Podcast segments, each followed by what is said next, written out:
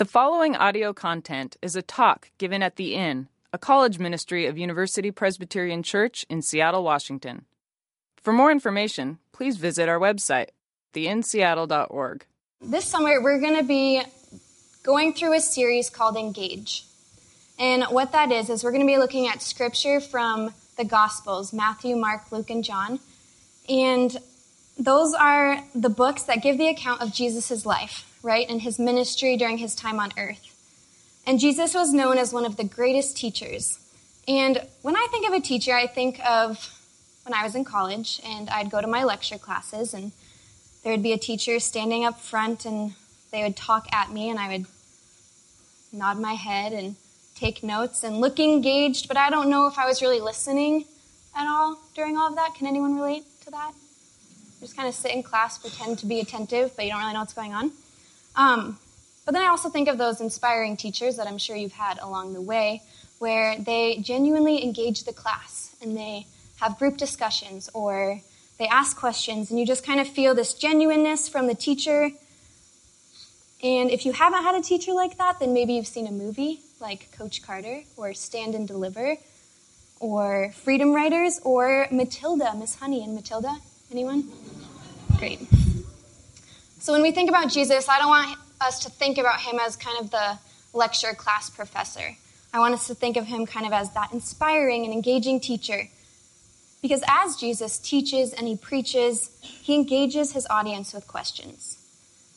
And as he does so, we no longer become just someone in the crowd that Jesus is talking to, but we become an active participant in his teaching.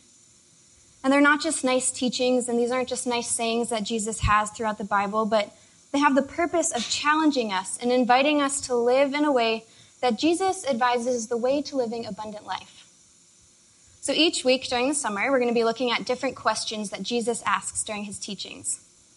I know that summer can kind of be a time when you want to zone out, right? You finished finals two weeks ago. Take a deep, deep breath. You're done. You're in summer.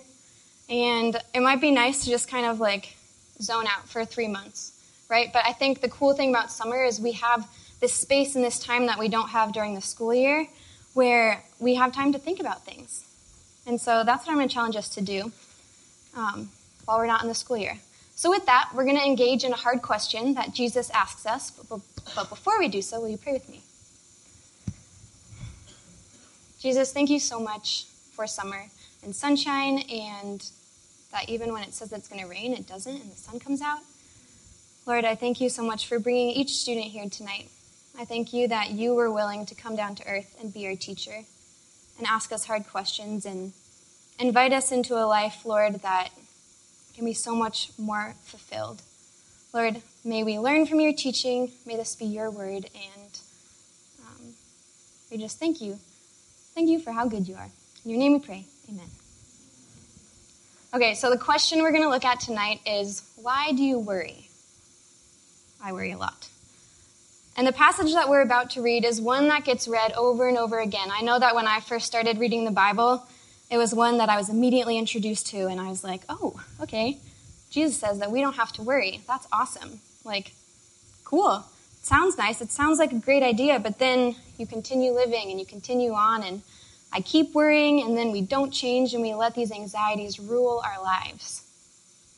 In Hebrews 4:12, it says, "The word of God is alive and active. It is sharper than any double-edged sword." And then in 2 Timothy 3:16 it says that all scripture is God-breathed. So taking those two pieces of scripture, I want us to look at the following text through a lens that gives it power through a lens that allows us to let Jesus' teaching actually transform the way that we live. So we're going to look at a text in Luke chapter 12, and it says this Then Jesus said to his disciples, Therefore I tell you, do not worry about your life, what you will eat, or about your body, what you will wear.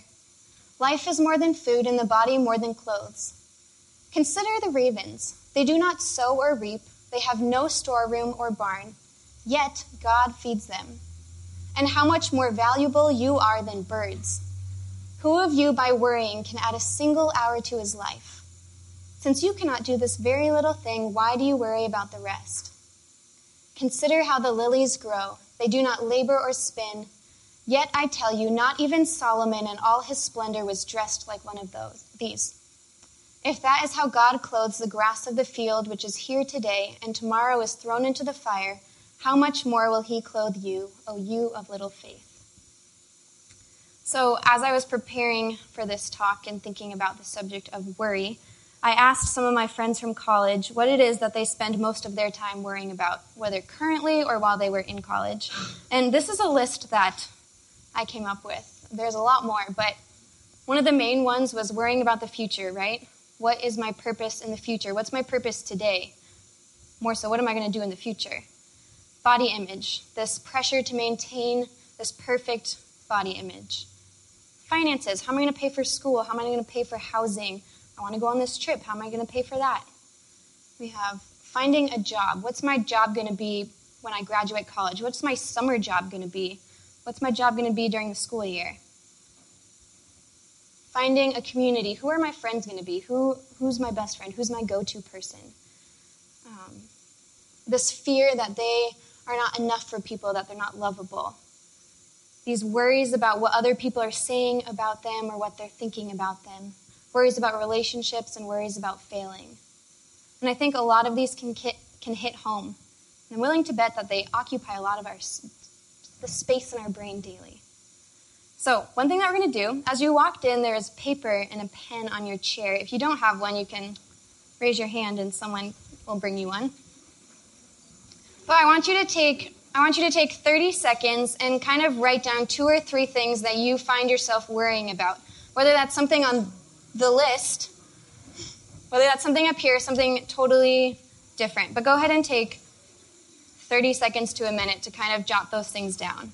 Right? You can keep thinking about those or writing if something comes to mind, but I know for me personally, as I answer this question, that I'm in a season right now that has the potential to be filled to the tip top of the cup of anxiety and worries. And if I'm really honest with you guys, the past week I'm waking up in the morning and my stomach is turning and it's gut wrenching and it's so anxiety filled.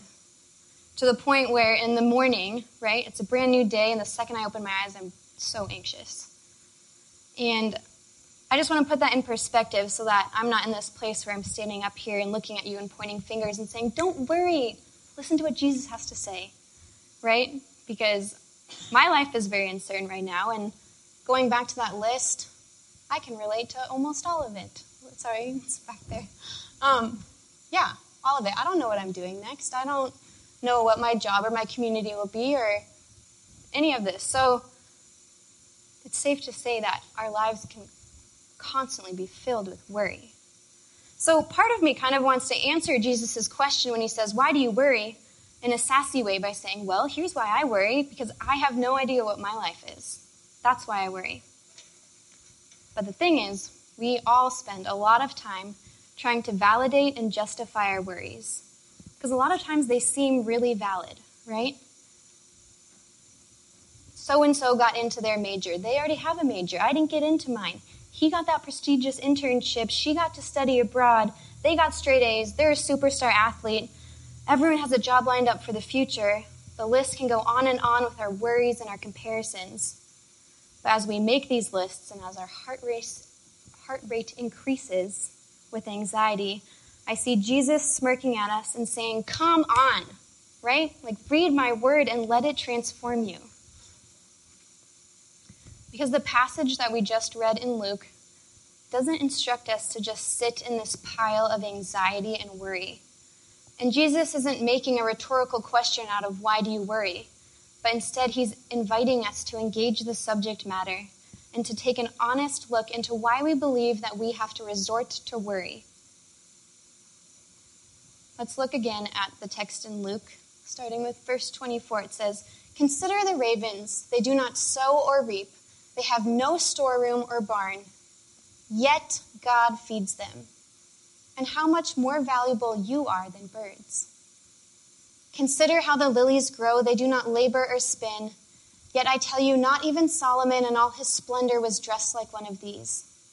If that is how God clothes the grass of the field, which is here today and tomorrow is thrown into the fire, how much more will he clothe you? So, what's the point of that?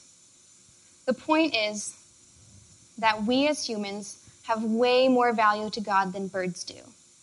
I, I hope that's safe to say. I hope you know that.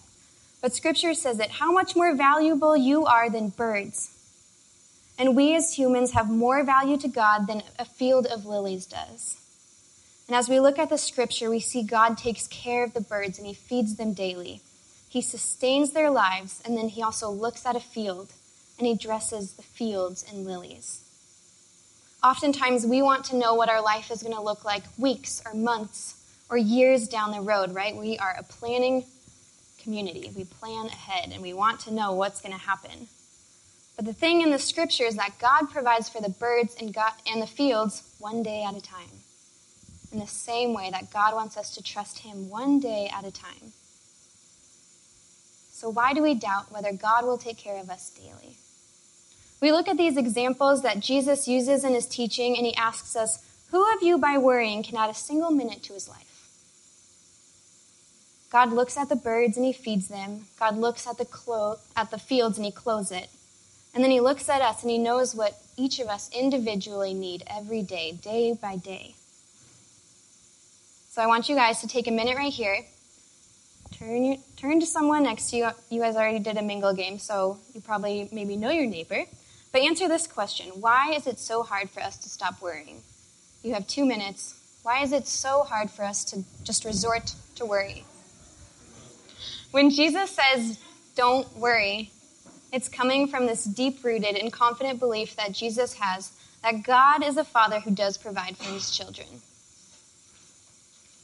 So I explained to you guys earlier this place that I've been finding myself in these past few days where I'm constantly making a list of the things that I have to worry about and waking up just so anxious. But I do have to say that there's a reason that I'm not falling down and crumbling to the ground or living in a constant state of panic. And it's because of this command that Jesus gives us, that God gives us in the Old Testament, and then Jesus gives us in the New Testament. And that is this command to remember. During the Last Supper, Jesus says, Remember me as he breaks bread with his disciples. And I love that because if we don't remember Jesus and we don't remember the promises that he makes that he made during his time on earth, then we can never trust God's word. And we can never be free from worry because there's no foundation for trust, right? So, this is the challenge and discipline I put myself through as anxieties and worries creep in. The first thing I have to do is I have to remember. Where has God provided for me in my past? Right? I can't look back at a single instance in my life and say, God wasn't there. God wasn't there when that happened. Because even if something didn't go my way or something went terribly wrong, God was there either to provide a better way, to teach me something, or to hold my hand through it. A year and a half ago, I was finishing up my senior year of college, and that was in Colorado. And so I had accepted this job out here, this internship out here in Seattle, and I had so much peace about it. And then the second I said yes, I went into that weekend being like, oh, shoot, what did I just do? Like, what is my life going to be like? What's it going to be like to move away from my friends and my family? Where am I going to live? Who are my friends going to be? And one of the maybe stupidest worries that I had was, uh, like, I'm going to miss out on the ski season in Colorado. But step by step, God so clearly paved the way for me, right? I just finished this year. I did have friends. I did have a community. I got to see my family plenty of times throughout the school year. I lived in a beautiful home in this beautiful city. Seattle's gorgeous. And I look back now and I see how abundantly God provided. And I'm kicking myself for whatever time I wasted worrying about what this season of life would be. Maybe you guys spent last quarter or last school year worrying about a certain class or worried about finding the right internship for the summer. And then your grades come in and they weren't so bad after all, right? Maybe I shouldn't have stayed up till 4 a.m. studying, or you're here now and you're okay, right? So looking back, you see the time that was wasted on worrying because God has brought you here today. So we're going to do one more thing where you have to talk to people around you. Hopefully, you came in an extroverted state of mind. But I want you to turn to someone next to you and tell them something stupid that you have worried about before. It can be petty and dumb or funny. Okay, you guys were laughing and smiling, so there has to be some funny ones. Will someone, people share? What are some petty things you used to worry about? Shh.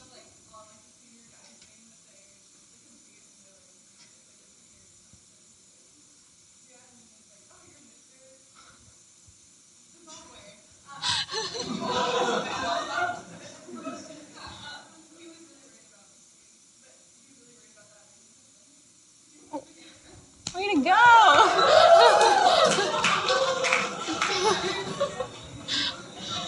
so you were Mr. Zimbabwe? What? okay, awesome. Anyone else? Give me some more. You guys are laughing. I know there's more. yeah. Oh my gosh. Story of my life. Did everyone hear that? He said worrying about knowing what you're going to order before the waitress comes back. Right? Anything else? Let's do one more. One more. Don't be embarrassed. We love each other. Hannah. She's too worried. Let's encourage her. no? One more? Yeah, go ahead.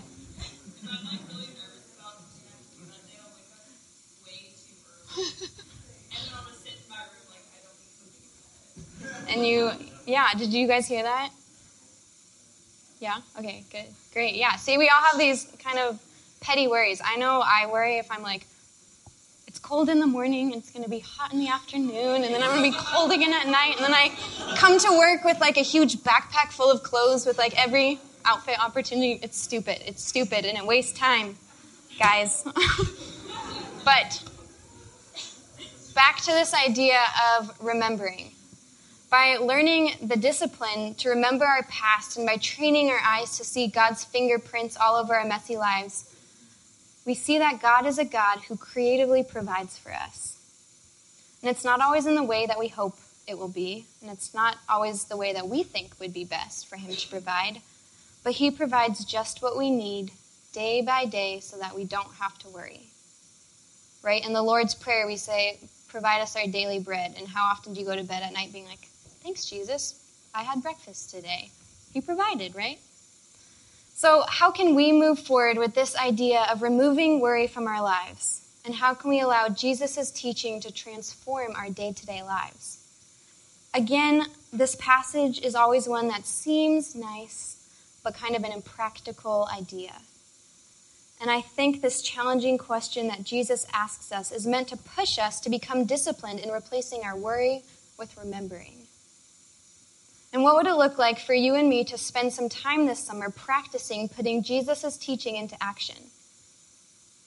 What if we stopped wasting our time being anxious, justifying our worries, and we replaced it with this idea of remembering who God is and how delighted He is to provide for you, and clinging to the truth that God indeed wants you to not waste one more breath worrying? I don't think it's an outrageous thought. I think that we can do it, and I think that we can overcome this natural tendency to steer towards worry. And I think we can build a fa- solid foundation of trusting that God does provide. As I remember how God provided for me in the past, I'm then compelled to thank Him for the scary place that I find myself in now.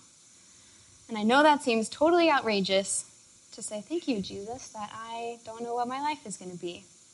But when we replace our worried thoughts with gratitude and thanksgiving and remember a God who provides, then we can train our eyes and our minds to actually walk the walk with God. So instead of walking around being like, okay, I'm going to master this, don't worry, don't worry, don't worry, how can we replace that with remember, give thanks? And remember and give thanks. Remember and give thanks. I can thank God right now for this season of uncertainty because it only draws me closer to Him.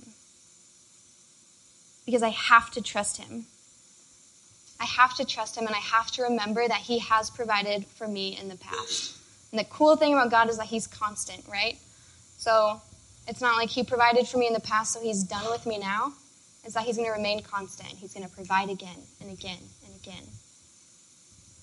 So earlier, you guys wrote down three things, two to three things maybe, that you spend your time worrying about. And what I'm going to have you do next is you're going to turn that piece of paper over, and I want you to write down a place where God has been faithful in your life. This is kind of, we're wrapping it up. So I want you guys to take this paper with you too as a remembrance, something to remember how God has been faithful, to replace your worried thought life with one of gratitude and remembering who God is. I didn't tell them this, but I was going to ask Grant and Scott to come up and kind of do a little acoustic while you guys write. Um, but before that, will you guys pray with me? Jesus, thank you so much for just your truth, God, and that that is so much more powerful than the, the petty things that we resort to. Lord, thank you that you give us this scripture and that you gave us this teaching, Lord, and that you do provide a way out of worrying. Lord, that you have been so faithful in our past, Lord. And God, I know some of us have really hard stories, and I know some of us have kind of coasted through life, Lord, but may we not forget who you are, Lord, that you love us, that we are more valuable to you than birds. God, that we are your children. Thank you so much for who you are. May we remember to remember the ways that you have loved us. In your name we pray. Amen.